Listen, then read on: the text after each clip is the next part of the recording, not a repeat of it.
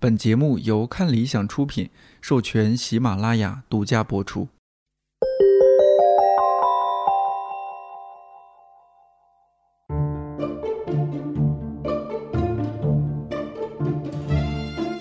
一百个职业告白，我是颠颠。这一期被忽略的职业是二手奢侈品行业从业者。职业嘉宾 Nora 是一家叫“指二”的二手奢侈品平台合伙人，他更为大众熟知的身份是单口喜剧演员。高级内行祝泰尼奇是“指二”的创始人。这期节目中，你主要会听到 Nora 怎么会选择进入到这样一个行业。以二手奢侈品为例的二手行业正在发生着什么？二手商品的普及会对人们的生活观念、生活方式乃至我们的环境带来哪些影响和改变？准备好了吗？告白马上开始。我觉得咱们开场就得把这个说清楚。就说到奢侈品，大家总觉得哎，那个是。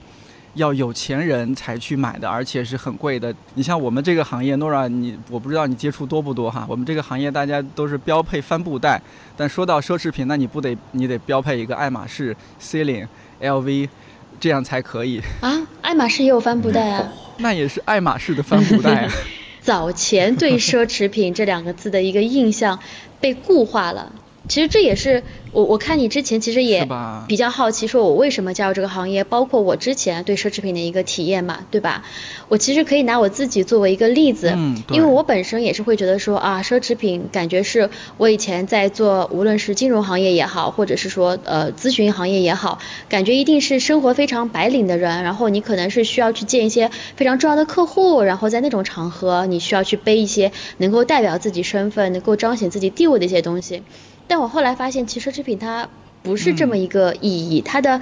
存在的意义其实更多是让你自己满完成自己个性的一个需求。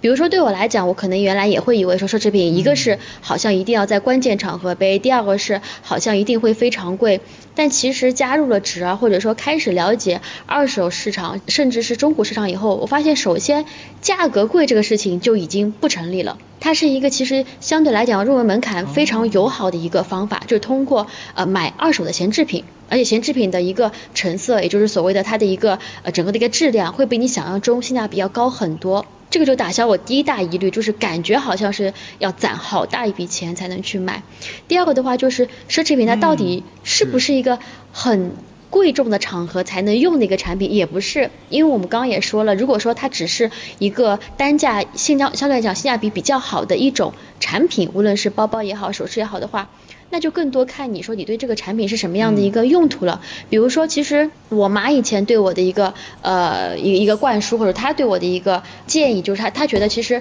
有些东西真的是贵有贵的道理。比如说，可能是去买一些食材，那可能真的是贵就是 更新鲜，或者说就是产地更加的本色，更加的呃原始。那其实包包也是这样的，就是加入纸二之后，我发现它里面有很多的那种呃用材，就不靠是皮质也好，或者是一些其他的一些金属元件也好，就是更加的牢固，设计的确就是更加的呃人性化，更加符合人体的功能学。那你也许出去呃爬山的时候，或者是你出去买东西需要背很重的东西的时候，真的是有些大品牌的产品，他们更经用。可能也会性价比比你想象中要更高。对对，所以我我特别是我加入中古之后，这个我可能会比较激动啊，因为买了太多了，所以我就想 不停的不停每天都要说服自己说我这样做是对的。但我的确后来觉得是的确是对的。就就比如说我会买到一些 二三十年前的，都交给公司，真的就祝老板手里面拿都是我的工资好吗？就 是一分钱都没有拿回去过，没发过工资，一分钱都没发过，戏都在公司，就是。那种三二三十年前的包包，它到现在为止的一个使用保存状况还是非常良好。我可能背出去之后，我妈看到就会觉得说，哎，这个背包这个包可能最多别人背背过两三年。我说这是一九九一年的包，我妈就因为很震惊了。所以就 嗯，可以先破这个迷思。对，刚刚嗯，另外你刚刚说到一个名词，其实我现在对这几个名词还多少有一些迷惑，而且我想有可能是很多对这方面不了解的朋友也会有点混乱。比如说这三个词，一个是二手，一个是你刚刚说到的中古，一个是现在会蛮流行的叫 vintage。那就拿这三个词来说，它们有哪些微妙的区别。在我看来，它们的共性好像是说都是二手的，但是到达什么程度，或者说它怎么定义，可以请祝老板来大致说一下吗？好，我们就从大家这个呃意识上，从最洋气到最不洋气来说好了。大家可能觉得最洋气就叫 vintage 是吗？稍微不洋气一点叫中古，然后最不洋气的叫二手哈，二手就收破烂的。二手，对对，这个行业我们都熟。好吧，丁丁老师太，因为我们都买二手书。嗯，是二手书很好，我我自己也经常买。嗯，它是这样的，就是呃，我们先从最洋气的所谓的叫 vintage，vintage 本质上它其实叫古董，vintage 的本意它其实是古董，就是它必须是精品的。呃，有历史价值的啊，对，然后在某个时期能代表某些特定元素的叫 vintage。我我刚才说的那个其实是百度百科上面写对 vintage 的释义。所以最早的这个 vintage 在英文当中有一个还有一个词叫做 antique，嗯，就是真正的古董的精品，对吧？那个呃中英日三语呃三国语言的脱口秀演员是吧？我说的对不对？谢谢，是因为现在不在一个房间，我我没有办法 直接用眼神来扫过来吗？嗯，是的，是的。对，所以 vintage 呃说白了，它在最早的时候，他觉得是这个大家都觉得，一旦你能称得上是 vintage 的东西，一定是精品的，一定是古董的，一定是非常精美的东西。所以这个是最早，嗯，大家对于这个 vintage 的示意。然后后来慢慢的，vintage 年份有没有一些限制？呃，最早的时候它肯定是有的，比方说，呃，通常来说，可能是一九八零年以前的，甚至是到一九四四几年、五几年，就是这些保存良好的这种时代的精品都叫做 vintage。但是后来慢慢的这个 vintage 被泛化了，对，就是它变得更通俗了，就是它跟 vintage 跟这个所谓的 old，呃，就是旧的联系在一起了。对，所以最早的时候，其实，呃，比方说日本那时候刚刚有 vintage 的时候，它可能更多的是真的是卖一些旧的衣服，就是 vintage clothes，对大家觉得就是以前以前的这个对吧？衣衣服，然后以前的设计、以前的做工、以前的布料，都跟现在有很多的不一样，就是变很很有很精致的，有很华丽的，对吧？不像现在的衣服的那种感受。所以最早的时候，这个 vintage 是这这么个来源，后来慢慢的泛化，然后呃 vintage 后来这个就变成了。呃，古着，古着，对对对，对，就就变成了古着店啊。然后那时候其实日本就很火嘛。那还有一个词“中古”，好像是从这是应该从日本来的一个词汇，我记得。对，哎，日日语脱口秀演员“中古”在日文中的释义是不是就是二手的意思啊？对的，它其实就是完完整整翻译过来就是别人使用过的，叫做中古。它在年份方面会有一些限制？没有的。因为其实日本是一个二手文化，只是说它是旧的，对比较蓬勃的这么一个市场吧。我像我有很多朋友，他们会去日本的呃中古店，它其实翻译过来就是二手店，会去淘一些那种衣服，可能它都不一定是一些大牌的衣服，但他们不是会有一些流传下来的一些东西啊、玩意儿啊什么的，也会在这些店里面去售卖。所以日本的这个中古文化其实已经是一个不需要教育，大家都能够接受的一种文化了。他们有些古着甚至会呃高于原价去出手，因为它的稀有性或者它的一些背后的一些意义啊等等之类的，就还蛮神奇的。哎，你看这个就很有意思，有些词换一个、换两个字、换三个字，它就变得有点不一样。是的，我觉得有一点像是草莓和士多杯梨的这种 感觉，就是 翻译了一下士多啤梨，对对对。嗯，那 Nora 在呃，那在你进入。纸二之前，你买的这些奢侈品，你一般总有个喜新厌旧的过程吧？那如果不喜欢了，会怎么处理？其实我在加入纸二之前，就像我刚才讲的，我对奢侈品也有一些呃不了解，然后有一些刻板的印象，所以其实我之前买的奢侈品非常之少。然后不喜欢的话就只能不用。我自己买过一个包包，有段时间我一直用；另外一个包包买回来之后，可能背过一两次就再也没有背过了，一直放在衣橱的最深处。我也不知道怎么去处理它，然后是直到他好难过。对，就是因为就感觉好像在网上卖又找不到一个比较靠谱的地方卖，然后我也不想便宜的就出到哪里或者捐掉，就感觉太太可惜了，然后就放在那边。反正不多，可能一些小的首饰啊就不戴就不戴了，然后就就放着了，就感觉是一种就是怎么讲后悔冲动的一个产物。对我来讲，还有一个问题就是，当我可能呃买过了，然后一直不用。下次我再购买的时候，其实我会犹豫，我会想说，哎，那我是不是买了之后可能又不喜欢了，然后又出不掉，又堆在家里，很快不喜欢。对，然后就可能就下一次再出手的时候就会很犹豫，就然后就是嗯，一直一直心里面有个疙瘩。这点其实我觉得也是有了一个流转的市场之后，当你有了解决方案，你就可以没有顾虑的去做你自己喜欢的一些事情和买一些自己喜欢的东西了。Nora，你，我记得你之前的行业和二手奢侈品也没有很大的关系，对不对？对的，对，之前其实是做那个食品饮料行业的，所以就也跨了一个度，虽然都在消费领域。我也记得。所以很好奇，祝老板是怎么样慧眼识英才，把我们的 Nora 然后纳入到了您的麾下。好，这个让祝老板来着重形容一下吧。啊。我觉得这一切都是命运，命运的安排。刚才这个丁丁老师提到那个多抓鱼猫柱做的特别好的一点，就是我觉得它在服务体验的基础上，品牌的一致性和品牌的呃理念做的特别棒。嗯，我们其实呃早几年其实也在做底层的服务，嗯，就让你呃卖的这个呃顺心，然后交易简单方便。那在去年年底的时候，我们说好，那我们我们做了这么多年的底层的服务设施建设，我们可以开始做品牌了。所以那时候我在找一个可以呃和我一起来把纸二的品牌呃说清楚，我们到底要呈现给用户一个什么样的品牌理念。嗯，如果纸二是一个人的话，他应该是一个具有什么样性格色彩的人。嗯，他身上应该打哪些标签？就是我，我那时候在去年年底的时候开始思考这件事儿，然后正好呢，呃，我们我跟 Nora 有一个共同的朋友，嗯，那天就约吃饭，就大家就聚，呃，这个呃遇到了，这个就反正大家就聊聊天聊得很嗨嘛。说实话，我对脱口秀行业的了解甚少，我也从来没有 没有从来没有看过任何一场线上和线下的脱口秀。哦，那在那之前，我记得你也是不了解，也不知道 Nora。对，确实很惭愧，嗯，确实很惭愧。不惭愧，这个隔行如隔山。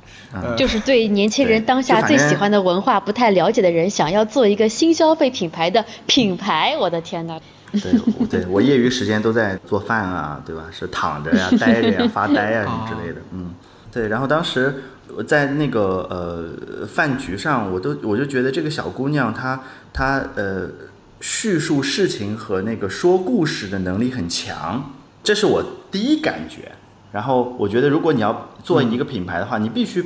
知道说这个品牌故事怎么讲。那你品牌故事背后，你一定是对这个品牌的逻辑，对吧？你要阐述的这个标签，你要给大家传达的这个。呃，这个感受，你你是你是呃非常擅长的。我当时第一反应是，哎，我说我觉得这个姑娘是可以的，我就跟她说，我说我在找品牌的人，我说我们要不要聊一下？诺拉同学，当时诺拉是待业待业的状态吗？他还在在职的状态吧？嗯，哦，在职，就是祝老板横刀夺爱，虽然根本就不知道这是谁，对吧？就是横刀夺爱，我的天呐。嗯，是是是，然后我就跟他说，我们要不要聊一聊？然后。诺拉可能顶不住这个，呃，可能说啊，大家都是有共同的朋友，对吧？就是好歹给个面子，然后就说啊，那聊一下吧。聊着聊着聊着，就就这个对，就加入我们了。所以就听起来是勉为其难的聊一下。对他，他就勉为其难的聊一下嘛。那诺拉，你在当时会不会，如果说你们在那样一个饭局上已经认识，然后知道朱老板是在做一个二手奢侈品行业，从事这个行业，你会不会，如果说这是从事奢侈品行业，那可能还聊几句；从事二手奢侈品行业，你就觉得，嗯，怎么了？这个就看看不起我们二手奢侈品行业吗？对，二手很环保，好吗？好奇，比如说。哎，我们今天就是要抛下这这种偏见，然后让大家捡起来对这个的重新的认识。嗯，对。呃，但是诺拉，你当时会不会多少啊？对这个二手奢侈品还是有点有那么一点点小小的偏见，或者说有点误解？我可以讲两个不同的方向。第一个方向就是，呃，从这件小事情来引发出，我觉得其实现在大家。找工作或者说呃职业的规划，其实是一个非常看缘分，或者说非常没办法去具体精细化规划的一个事情。因为其实现在由于可能就是国家的发展，包括我们一些产业和业务的发展，所以其实新生生出了很多很多新的一个行业和新的一个职业。像二手奢侈品，它就是其中很好的一个代表嘛。它特特别是在最近的几年里面，可能有个非常蓬勃的一个发展。所以本身我想讲的一点就是，的确我之前对这个行业的了解是不多的，然后对它的一个接触，身边的从业者接触也是不多的。第二个是我为什么会去，或者说为什么最终会加入？我个人觉得，我选择纸二和我觉得很多用户选择用纸二作为他们的一个服务商，是一个同样的道理。就是出于对这个品牌和这些人的信任，我个人是虽然祝老板对吧，就是各种不认识我，各种让我觉得说，嗯，这个男人有点意思，然后跟他见面聊天的时候，他的确用他真诚的、非常坦白的态度打动了我。就虽然他是很真诚的说，我真的不知道你，我也不知道你有多少粉丝，我也不知道啥是中国的这边推回去我要干嘛干嘛的，完全不了解。但是，然后讲了一堆就是关于这个行业和这个公司的一个愿景和对如果我能加入能做一些事情的一个展望。我当时觉得他讲的话是非常之诚恳，而且好的、不好的、挑战的、机遇地方，他都明明白白的摆在眼前。然后也对我到底做这个决定还是不做这个决定也没有任何的一个压力，这些全部的内容加起来是让我决定加入纸二的最大的一个原因之一。所以我觉得真诚，然后有让人有信赖感是呃祝老板让我加入纸二的原因。然后我在加入公司之后也去问过一些深度的用户或者说一些非常早期的用户，他们为什么会决定呀用这样一个二手交易平台？他们给我的回答是一模一样的。就觉得接触了之后，无论是在 A P P 上的一些功能性的接触，还是和呃客服也好啊，和人工也好啊，或者是他们呃就是去线下一些活动看到的呃具体的工作人员也好啊，就全部这些点加起来，让他们觉得只要是一个很靠谱的一个平台，一个 A P P，可以放心的把自己的不用的包包或者是衣服或者首饰交给他们来专业的处理。嗯，所以我觉得这还是有共通之点的。呃，就我从我自己做节目，然后听人的这个声音的感觉来说，我那天和祝老板还私聊，我说觉得你的声音是特别真诚的、诚恳的，给人一种特别靠谱的感觉。是吗？看理想是要要求我做主播吗？这这这，嗯，哎，这个说不定可以。哦，可以可以可以可以。然后还有就是十二就交给你了。我的天哪！我就对吧？点点老师，你就先走。点点老师，你救救我们公司吧！这个。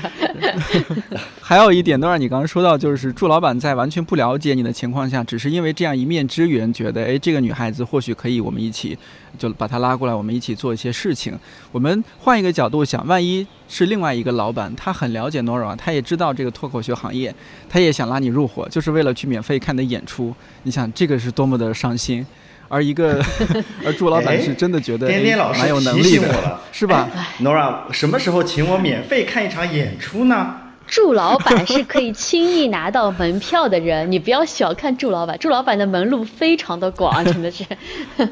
拉倒吧！哦，你也是。他这种很忙的人，他还这个怪我格局小。有一场票，他居然还因为工作太忙而错过前面十几二十分钟，我的天呐，要我的话都心疼死了。没关系，这是后话。就是我当时可能是认识了挺多做创业公司的一些就是朋友们，然后跟他们聊的时候，也会有些人认识我，然后有也会有些人想要用不同的角度去让我参与他们的一个呃现在行业的一个发展。嗯，但我觉得说有些可能是行业的发展程度，可能我还不太适应，因为其实毕竟我没有做过创业这件事情，我没有呃丰富的经验可以让我加入一个公司之后立刻。有直接的 value add，我还是希望能够学习一段时间的。那其实纸儿的话，今年是六周年，我觉得这是一个非常好的一个呃成熟期，就既是比较年轻，但又有一点点的一些经验累积，可以呃让我来学习一下的。其实我自己一个轻熟品牌，对对对，轻熟品牌，我第一次听到这个形容词。看理想的老师们这个用词真的是非常的会 会那个 cointed。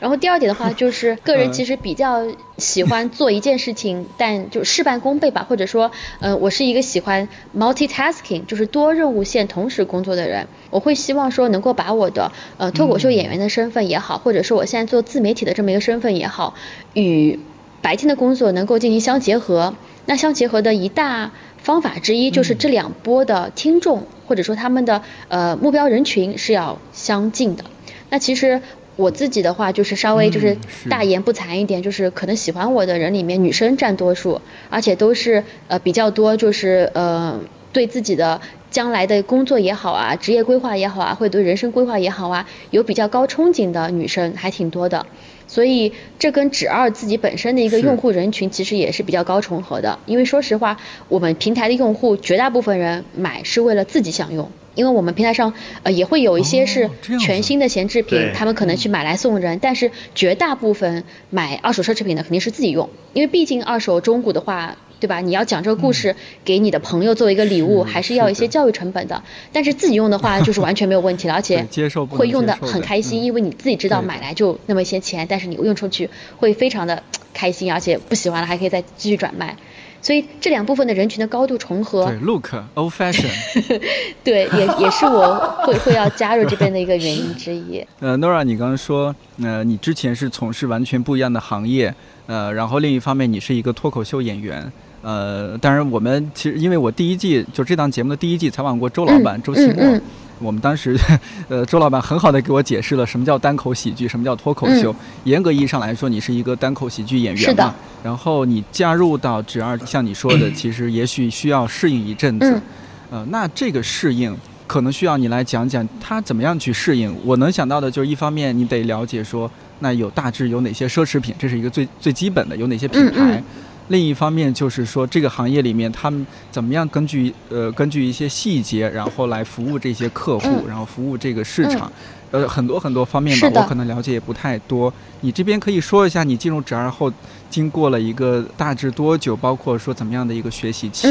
和适应期？呃，非常惭愧的来讲，我觉得学起来。太快了，快到有一些 不好意思。嗯，我妈也在开玩笑，就是她觉得我以前是不怎么了解奢侈品，然后也不怎么去。关注别人背的是什么包包，戴的什么首饰的一个人，就我对这方面非常的不敏感。但是自从做做这个行业以后，由于工作需要，所以我去了解了品牌。其实品牌的话还算是有之前有了解，但是品牌下具体的一些品类，然后具体的一些呃系列包型，对吧？包括它的一个市场价，就是所谓的公价和它的二手价大概的一个区间，这些都是作为一个呃二手奢侈品交易平台的呃工作人员需要去了解的一部分的知识内容。然后我真的觉得说啊。真的是怎么讲，由俭入奢太易了，就因为本身这些包包、这些首饰，然后这些衣服都很好看，然后性价比又很高，然后所以我学起来或者说我去了解起来就完全没有任何的困境，而且是非常有动力、自主的动力去了解他们。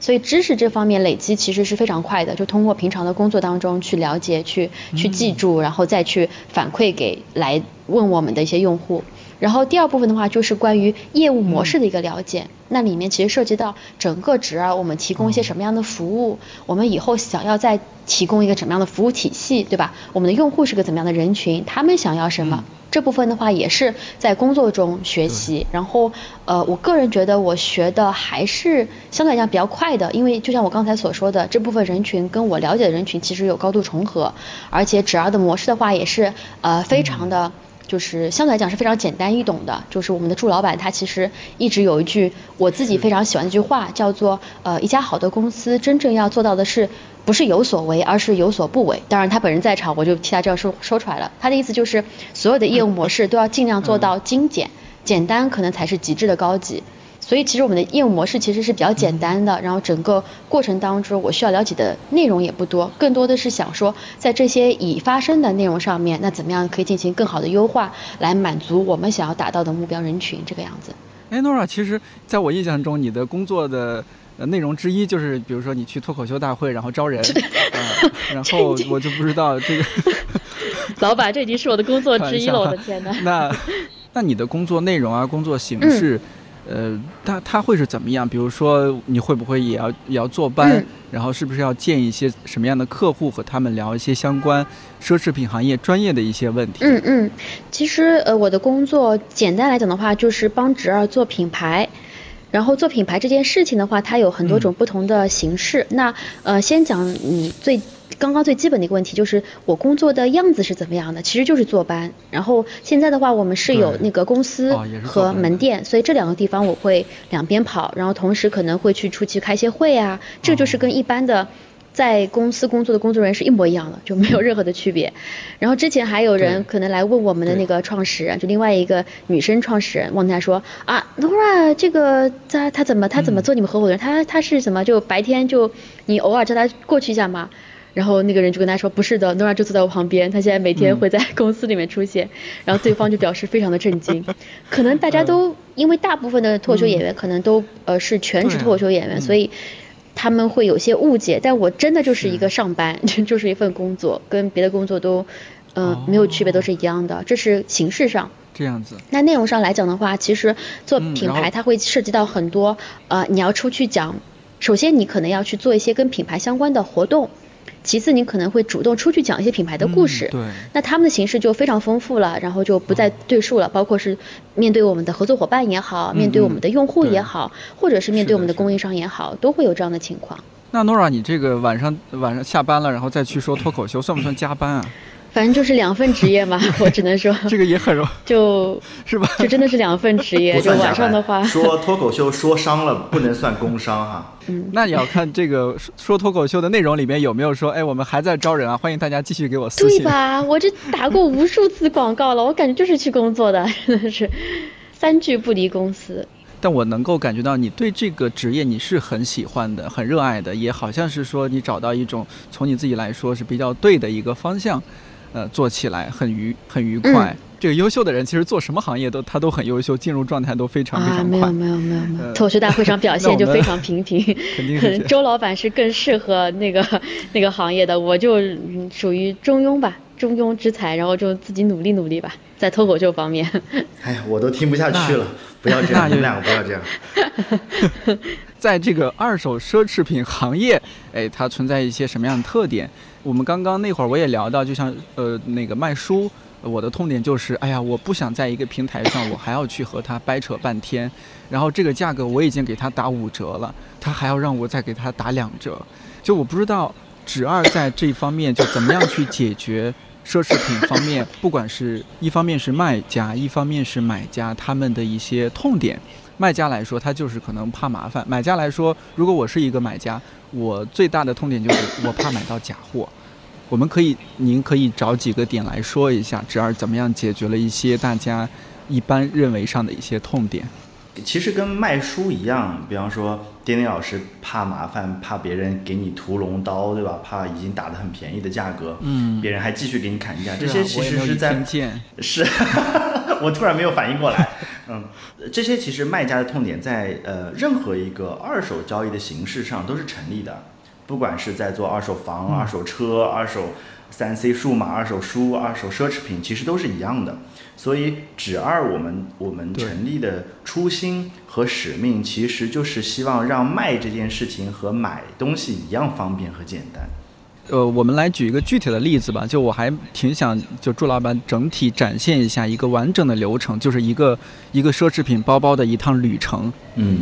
对。首先，你你你需要在我们的 APP 上操作，你要告诉我你要卖什么。嗯，所以我们我们会经过审核，这个审核。呃，跟你卖书的体验是一样的，就是在你告诉我的时候，我会对于你要卖的商品的品牌和品类，嗯，会做一个基本的判断。因为有些商品我们是动态变化的，你上个月收的品牌，可能这个月我不我不一定收的。嗯，它是个算法的在动态。在调整的这个过程，我们的品牌库列表也会也会不断的变化。那你提交了，然后我们会在几个小时之内给你做呃审核的动作。然后你如果收到审核通过的通知，你预约顺丰上门，嗯，这个这步是免费的。嗯啊，然后顺丰师傅在你要求的时间段内会上门去拿，拿完之后就拿走了。这时候你可能在，因为我们是顺丰，基本上隔天我们就会签收，远一点的地方第二天也肯定会收到了。嗯，在我们收到之后，你会收到提示通知啊，你说我们已经收到你的商品，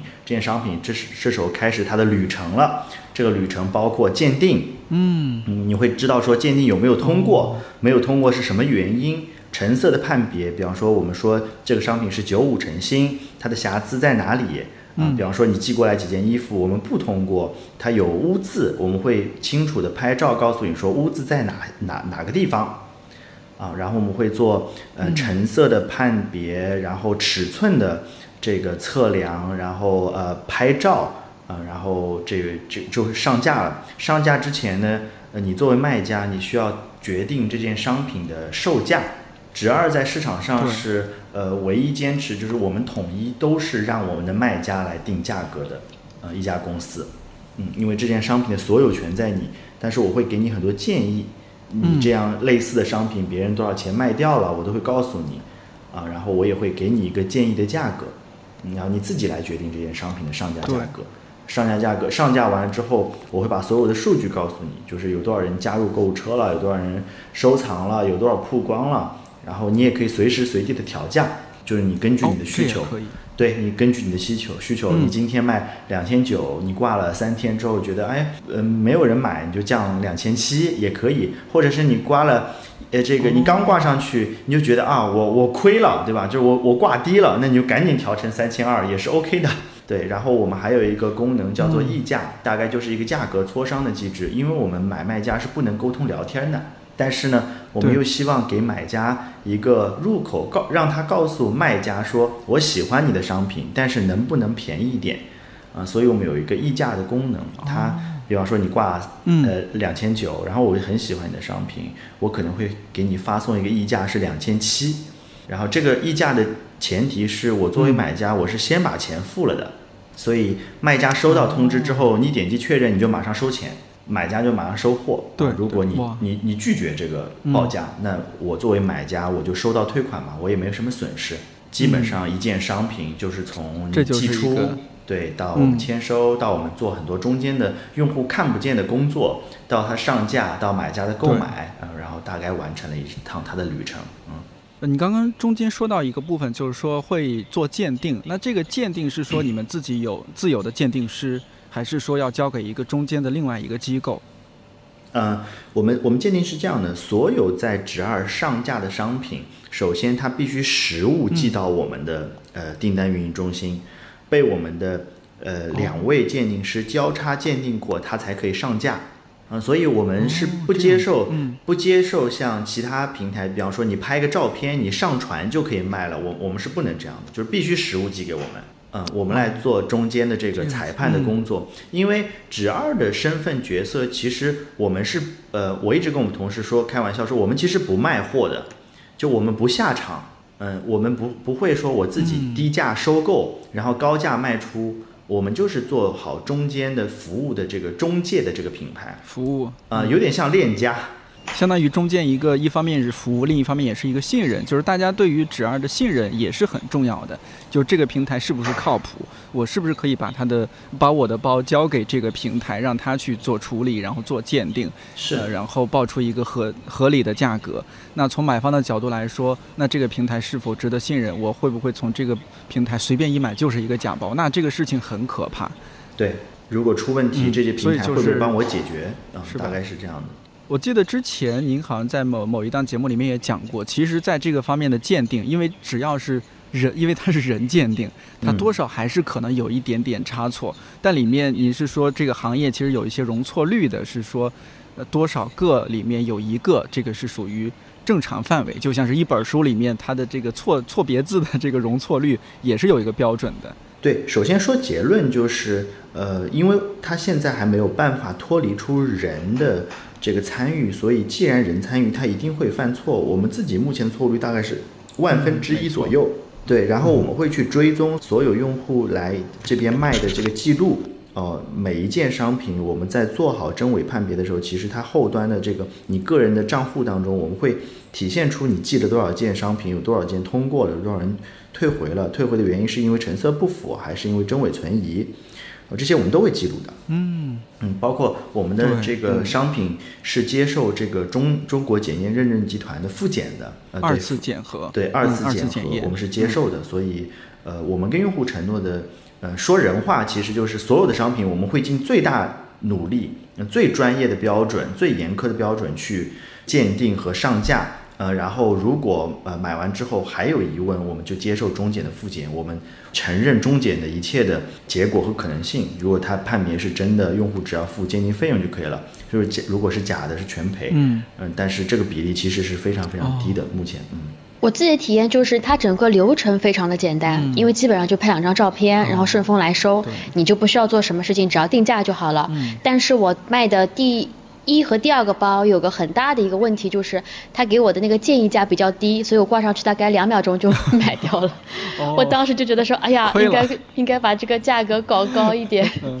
所以之后的话，我就那个价格给我，他就只是做一个参考，我基本上不会听他的一个建议，还是按照我自己根据。这段时间对二手奢侈品市场的一个了解，然后我会觉得说，哦，我这个包其实是什么什么款，它比较经典，它其实比较保值，那我不用听它的，我可以定高一点，或者我这个款它其实没什么人买，它是季节性的，那就它那个价格太高了，我先挂挂看，那不行的话我再往下调。对，就反正后来我这个调价方面，我就是自行自主去做了。嗯，之前大家说到奢侈品还是包含一些拜金主义、享乐主义的这样一些元素在里边。但我能够感受到，虽然我不在这个行业，就看一些相关的文章和媒体的报道，能够感受到大家还是相对拥抱这样一种方式的，或者说觉得二手奢侈品去购买，这是一种审美上的体现，或者说它是蛮潮流的，当然它更是环保的。像这些，它的背景会是什么？就有为什么会到了今天这样一个地步？我觉得我可以先从一个比较简单的一个前就是行业外的人，嗯，slash 一个新消费者，呃，和现在的一个新入行的一个人的角度去来分享一下。我觉得这边重点可能还是让祝老板作为一个长期从业者和这么一个公司的创始人去来讲这个事情啊。我首先想讲的是，呃，我觉得。爱环保，或者说想要把生活过得更加的有意义点，这个是呃近几年来就是很多人，特别是年轻一代的人，他们在脑中更多有的一个想法。嗯，这个我跟我觉得跟 individualism 也是有关系的。对，就大家想。更多人是想活得有意义一点，他们会在很多事情当中寻找些意义。那无论是他们使用的东西，还是去上的课，还是去呃写的文章，还是去吸纳的一些艺术作品，就是所有的事情，他们都需要有人可以给他们更多的生活到底是什么，生命到底是什么的一个意义。这也是为什么我觉得从好的和坏讲方面来讲的话都有。好的方面就是大家会更注重精神的一个生活的一个满足和丰富性。那坏的话就可能很多人心理上就现代人心理疾病其实也是一个越来越刻不容缓的一个问题嘛，对吧？但这些全部都是归因到或者说是呃 trigger 了为什么现在环保也好，就是呃一个一个新的一个生活态度也好，会成为越来越多人追求一个东西。那从另外一个方面来讲，就是呃奢侈品本身它为什么会越来越多和呃消就是和那个循环或者是和环保搭上关系？其实还有一点就是我刚才讲的，呃无论时尚里面有复古风也好，还是父母们其实一直有呃老就是上海话叫老嘎爹们，就是呃老价钱东西，价钱贵的东西，老嘎爹们就是质量好，嗯，他们会知道这个东西老嘎爹，就意思是这个东西呃很很老。但是很贵，所以它质量很好。就这方面其实也会有这样的一个思想在那边。奢侈品它本身作为一个相对来讲，呃，保值性不单单承接于它的一个品牌性，而且也有部分承接于它实物的一个耐用性。这些特点上面来讲的话，从现在一个情况，你出于无论是对时尚复古也好，对性价比追求也好，还是对一个产品的一个。就是食物的质量本身的追求来也好，可能都会去喜欢上二手奢侈品，会去愿意尝试这种新的消费可能性。这是我从我的角度可以去提供的两两个不同的方向。其他的话，我觉得可以让祝老板再来从他的角度来更加丰富和系统性来跟大家分享一下。首先，二手和奢侈品，我觉得分开来说，二手肯定是一个，嗯。环保的，呃，更聪明的生活方式，对吧？因为因为大家都在买，就是这在这个物欲横流的时代，就大家都在买东西，然后买完东西，然后怎么办？这是一个确定性需要被解决的问题。那这么多东西怎么样去解决？然后怎么办？有各种各样的方式，对吧？捐赠是一种，燃焚烧是一种，填埋是一种，二手交易又是一种。特别是对于有剩余价值的。呃，商品，我觉得二手交易是一种更聪明和更经济，呃，也更酷的消费方式。我觉得这个是大家的共识。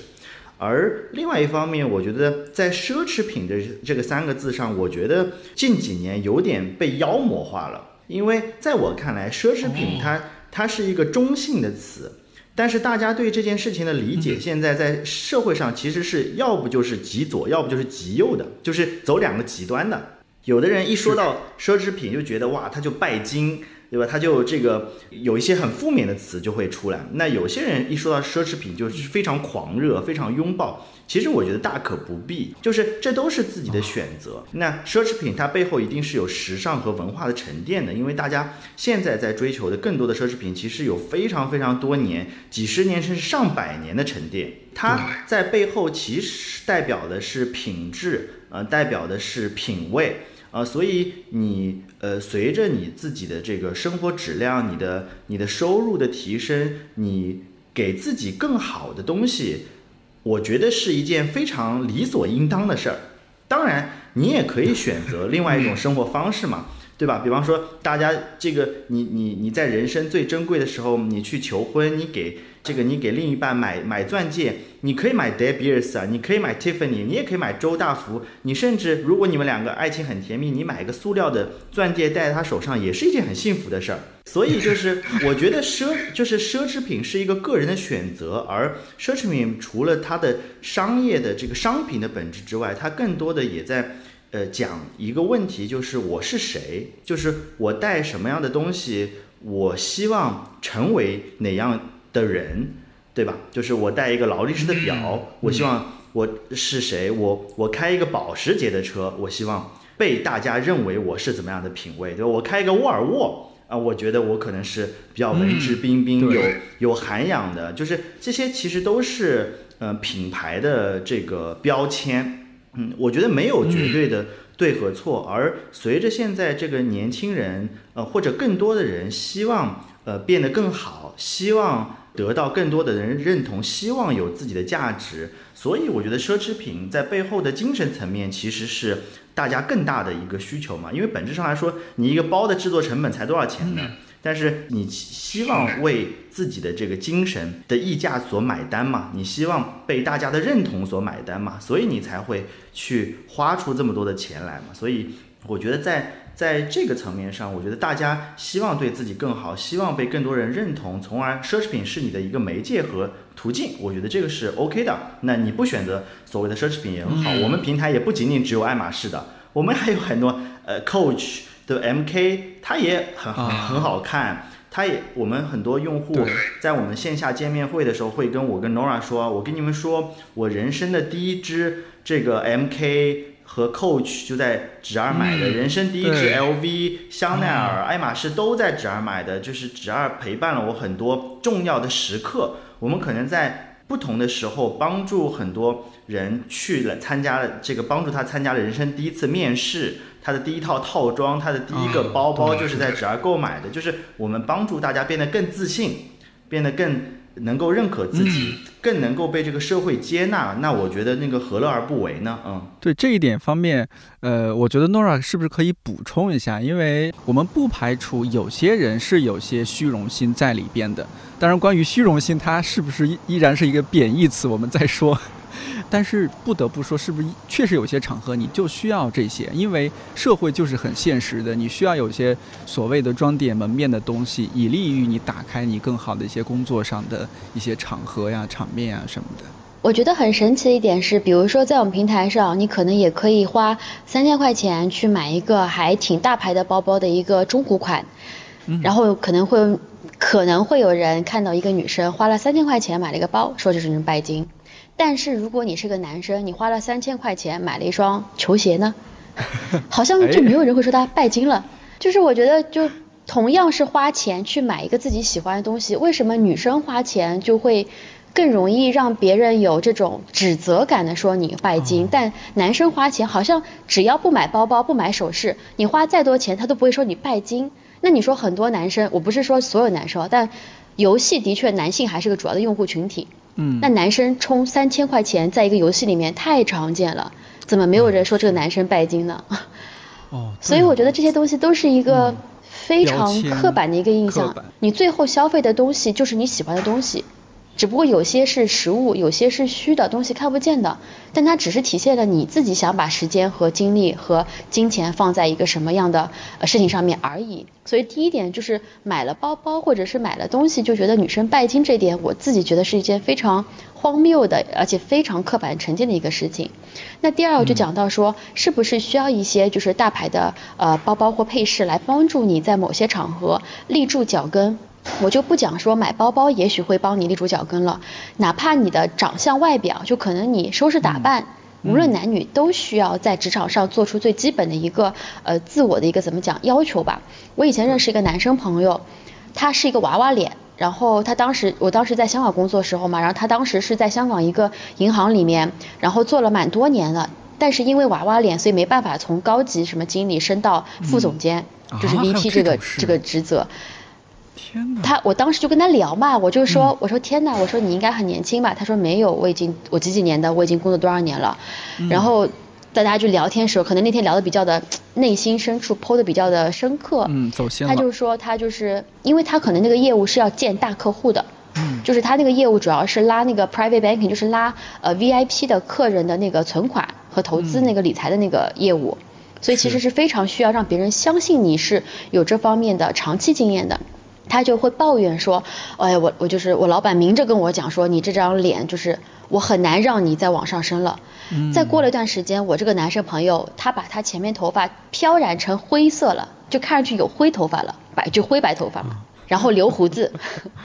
然后再过了大概一段时间，他就升成 VP 了。我当时看他那个样子，因为那个样子真的不好看，他那个脸就是就是不好看，但就是苍老了很多。我说你你是。工作太忙，生白头发了吗？他说不是，他去染的，因为他也生不出白头发，他就去染了之后，然后留了胡子，然后加了一副黑呃金框眼镜，反正就整个人看上去外表成熟了很多。他说的确就是在那边谈一些生意，就是人家那种私人客户，可能五十岁的以上那种人，看到他这样就会更觉得你这人靠谱，你看上去至少也四十岁这种样子。就是这是一个很小的例子，但它只是告诉我们说，在职场里面，其实可能有很多情况，你不得不需要用一些外表的外部的手段来帮助你，呃，获得一些信任感也好，获得一些最基础的一些进入职业的门槛。嗯，那它其实是一个你自己的选择。如果你选择职业就是这样子的话，那你肯定会顺应这个职业的潮流去这样做，因为它不是一个呃违法犯纪的一个事情，它只是一个行业内的一个不成文的一个规定。那就相当于说，其实你自己头脑清醒，知道说自己这么做是因为什么，而不是说盲目的就是啊，买买完一个，哎呀，我新鲜劲儿过了又买一个，而不不是这样的啊。当然土豪请随意啊，主要就是这种情况，因为以貌取人或者说以形象取人，依然是在职场上，呃，确实是有点普遍的一个情况，呃，也许已经在改变了吧，但是它确实依然存在。对，是这样的。你们的用户是不是九零后？其实还蛮多的。有啊，我们九零后的用九零后的用户非常多，甚至有零零后的用户也有啊。对对，所以你会不会觉得，其实这个呃年轻世代，九零后世代或者说九五后世代，他们对于呃就是您那会儿说的，他们对于二手奢侈品完全是可以接受的，没有任何的违和，没有任何的违和。这个我我觉得呃我不敢下这个呃判断哈。但是我觉得大家对于一手和二手的边界在模糊这一点上，我觉得是，嗯，这个趋势是明显的。因为本质上来说，你对二手的担忧其实是对于真伪、对于品质、对于售后、对于我买完了如果不达预期怎么办的问题的忧虑。对，而现在越来越少的人是天然说到二手就有芥蒂，就是这个是在以前我觉得会比较多啊，现在。呃，一开始我们刚刚开始聊天的时候说，为什么很多人一说二手就觉得不怎么，呃，这个能接受；一说中古，觉得哎，好像还可以。你说这个东西是 vintage，他说哇靠，这个东西可以啊，你洋气啊，对吧？所以我觉得大家现在对。对于二手的二手的这个接受程度在变高，这个是一个事实。那呃，一方面是嗯，大家对于新鲜事物，对于呃一手和二手的边界在模糊；另外一方面也是有现在越来越多的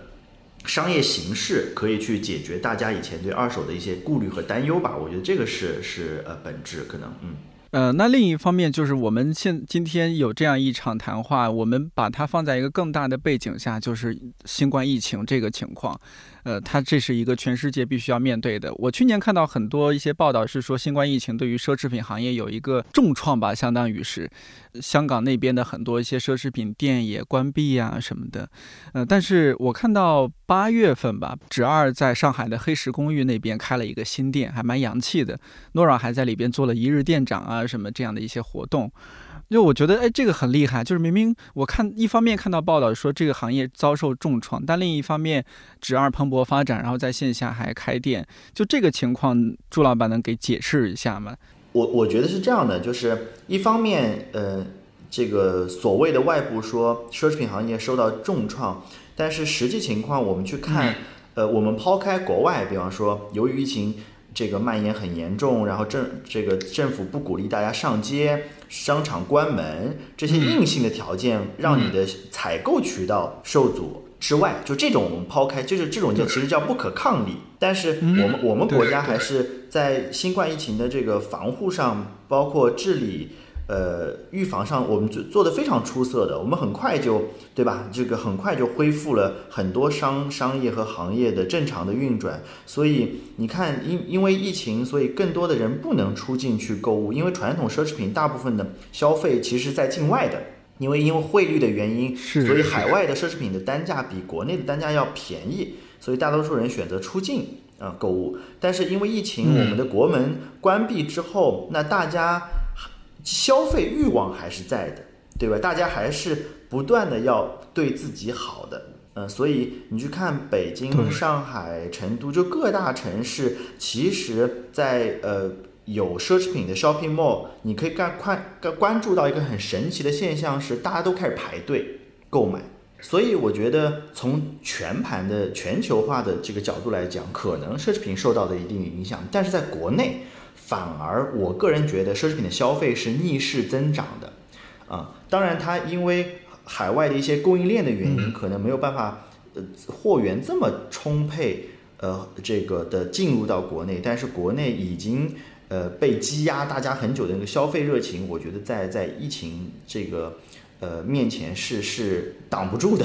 报复式消费，对我个人觉得，就是大家的消费的欲望一直在，大家让自己变好的这个呃希望一直在，大家希望通过呃商品对自己好，通过商品让别人认可，呃这种想法会一直在，所以我我对于嗯整体的市场的判断，我个人其实是偏乐观。但总体来说，是能不能说二手奢侈品行业或者说二手行业在中国还算是一个起步的阶段？当然，还是一个很小的小朋友，幼儿园的小朋友。嗯，那我知道，像在欧美，包括那会儿 Nora 说到日本，他们的二手行业，他们是相对来说是比较成熟的，对吧？我不知道这种成熟给他们社会带来的一些影响是什么，包括自然环境，包括生活环境。二手对于其他国家的意义和难度和影响，跟国内有非常大的不一样。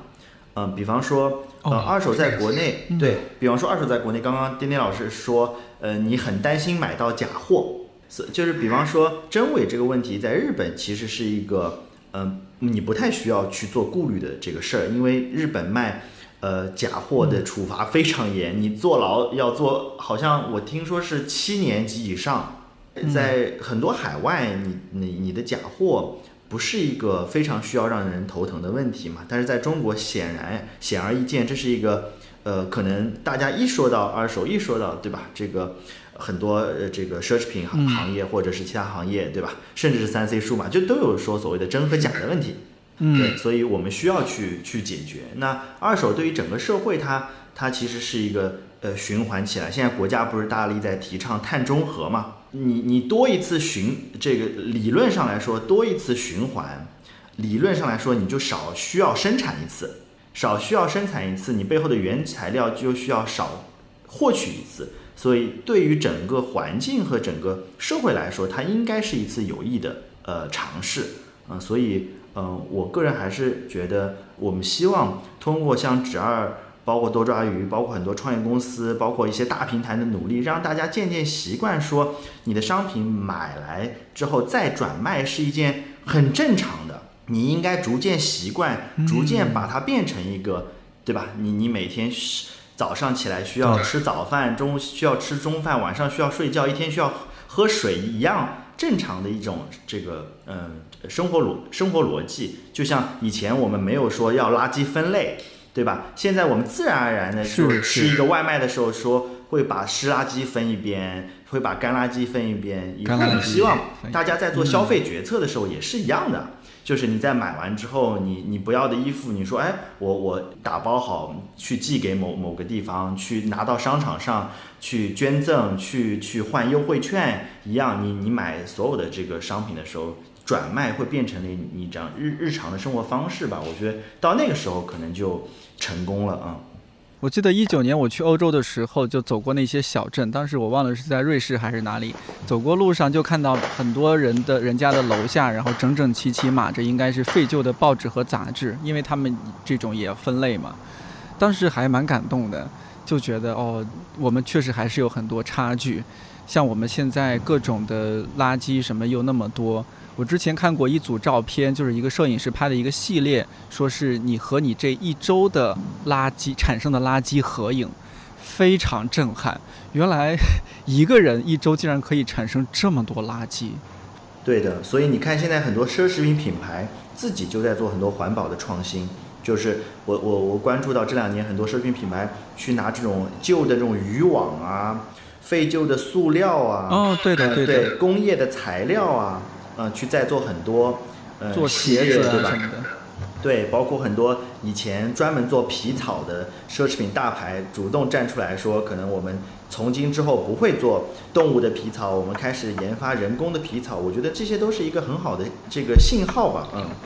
还有就是我我我在想，是不是不同的人他的消费观念不一样？像我这种属于我的家乡是中国中部地区，本身就比较传统保守。然后再加上我年龄也不是特别小了，我九零年的，今年已经 三十一。总的来说，再加上家教，就是相对来说要勤俭点儿啊，或者说是哎不要这个太铺张浪费啊。但是像去年有一个特殊的情况，就是春节后新冠疫情还比较严重嘛，我们当时返回北京的这这些同事都是在家办公，一直办到我印象中是办到清明节，因为你每天都在家。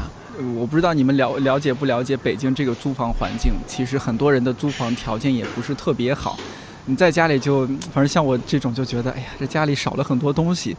宅在家办公觉得没有那么舒服。所以我去年就买了一些我之前不太会一下子去买到的一些电器类，比如说我去年买了一个 CD 播放器，呃，虽然也不是说特别特别贵哈，但。在之前不太会想到买，但是去年就觉得我都这么惨了，这个新冠疫情也不知道什么时候结束，我万一哪天就真的感染了，然后挂了怎么办？我要赶紧享受享受，然后就买了 CD 播放器，买了呃很多的 CD 放在家里听，因为你宅家嘛，这样工作环境也舒适一些。但我现在回过头来讲，我又觉得去年这种行为有一点点啊，有一点点打破掉我之前的消费观。但是呢，似乎也没有对我的生活造成一个毁灭性的影响，一下子吃不起饭了，天天必须只能呃馒头就王致和腐乳了，也不至于。哎，就是而且呢，他好像还要给我打开一个新的领域。我因为买了这个，我就听了更多的不错的音乐，我可能在节目里也给大家介绍更多的好音乐，哎，也挺好。这样说的话，我就觉得这个其实我们的生活方式、消费观念，它互相之间是有一些微妙影响的，是可以像 Nora Nora 那会儿说的，我们可以有一些呃改变，有一些变化的。我不知道你们在这方面有没有一些经历和感受，或者说对他的一些理解。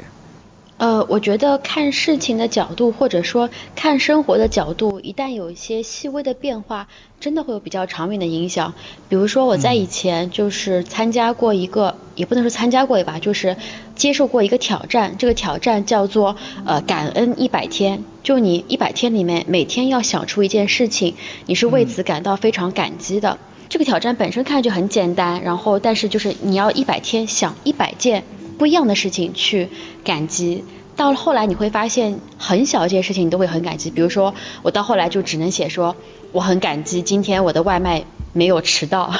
或者说我很感激今天我上下班的时候都没有下雨。它可能变成一件很小的事情，当时当你写出来的时候，它就变成一个哦，对哦，我应该。就是它是个英文挑战，就是 I should be thankful for it，因为不是每天我都会那么幸运上下班不下雨，然后呃每天的外卖都可以准时送到，可以准时吃上饭的。然后那个小的挑战对我来讲的心态上面，就那段时间我每天都非常的快乐。可能自己意识不到，但是别人都会觉得说，好像最近在做一个什么，是瑜伽还是做了什么，就反正感觉你整个人状态很好。但它唯一的区别就是，我硬想出一件事情，是我真实可以去为此感恩的。然后我觉得你刚才讲的消费观和生活方式的一个变化，其实就是你观念的一个小转变。这个转变也许很小，它也许是涉及到你买东西的一个决策，到底是。花钱还还是说，呃，我要买什么样类型的品类？它其实就是一个很小决策，但决策带来的效果可能是一个比较长远的，你会比较意外的一个影响。我们现在就是说，呃，好像是处在一个状态，大家很多的一些观念在变化的过程当中。我们在这里今天也真的不是说啊推崇享乐主义，推崇大家去都去买消呃这个奢侈品，因为每个人都有每个人不一样的经济条件和一些你的一些需求，呃，但我们在今天就是很想聊聊这些。那大家是不是一些观念可以改变？比如说像纸二做这样的事情，他们在其实是在推动什么？它当然是一一种商业行为，他在赚钱，或者说他也要养活公司这么多人。但同时他也在关注一些之前被大家忽略掉的部分，那就是这些产品是哪儿来的？如果我们没有看到他们，他们后来又会将去哪里？纸二可能给我们提供了一个思路，或者说包括行业里的其他一些同行啊什么的。那祝老板就是。呃，我不知道接下来，比如说对纸二吧，纸二未来的一些愿愿景啊，对他的一些规划，对他能够还能做怎么样更多的一些事情，有没有一些呃？想法和规划，说不定今天我们在一百个职业告白的这档节目在聊，我们只是说未来哈，但哪天我们有可能，呃，我还有另外一档节目，看理想电台，或许邀请您再过来，已经过了一年了，两年了，我们再聊聊看，是不是祝老板当年立的 flag，哎，毅力在那儿。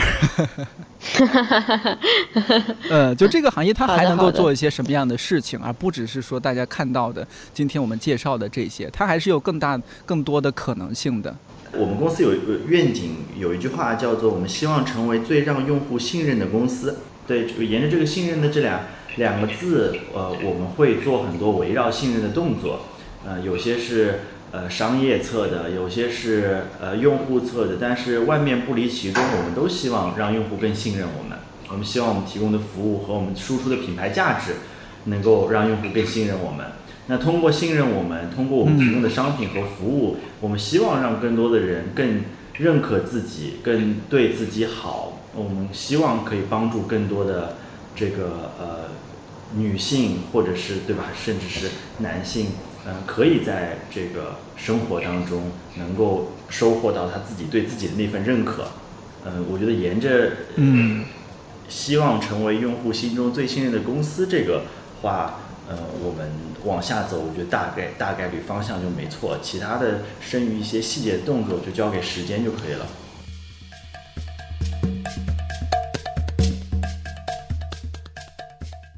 提醒一下，一百个职业告白系列，每一期嘉宾所能代表的只是身处那个职业当中的自己。如果你有不同的观点和感受，也可以在尊重和友善的前提下给我们留言。这期是我在北京连线远在上海的两位，所以收音会稍微差一些，还请各位理解。有机会可以请 Nora 和祝老板再来我的另一档节目《看理想电台》当面聊聊。祝老板也说到，二手奢侈品行业在国内还处于非常初期的阶段，所以感兴趣的朋友可以找资料再多了解一些。一百个职业告白，我是颠颠，祝你自由宽阔。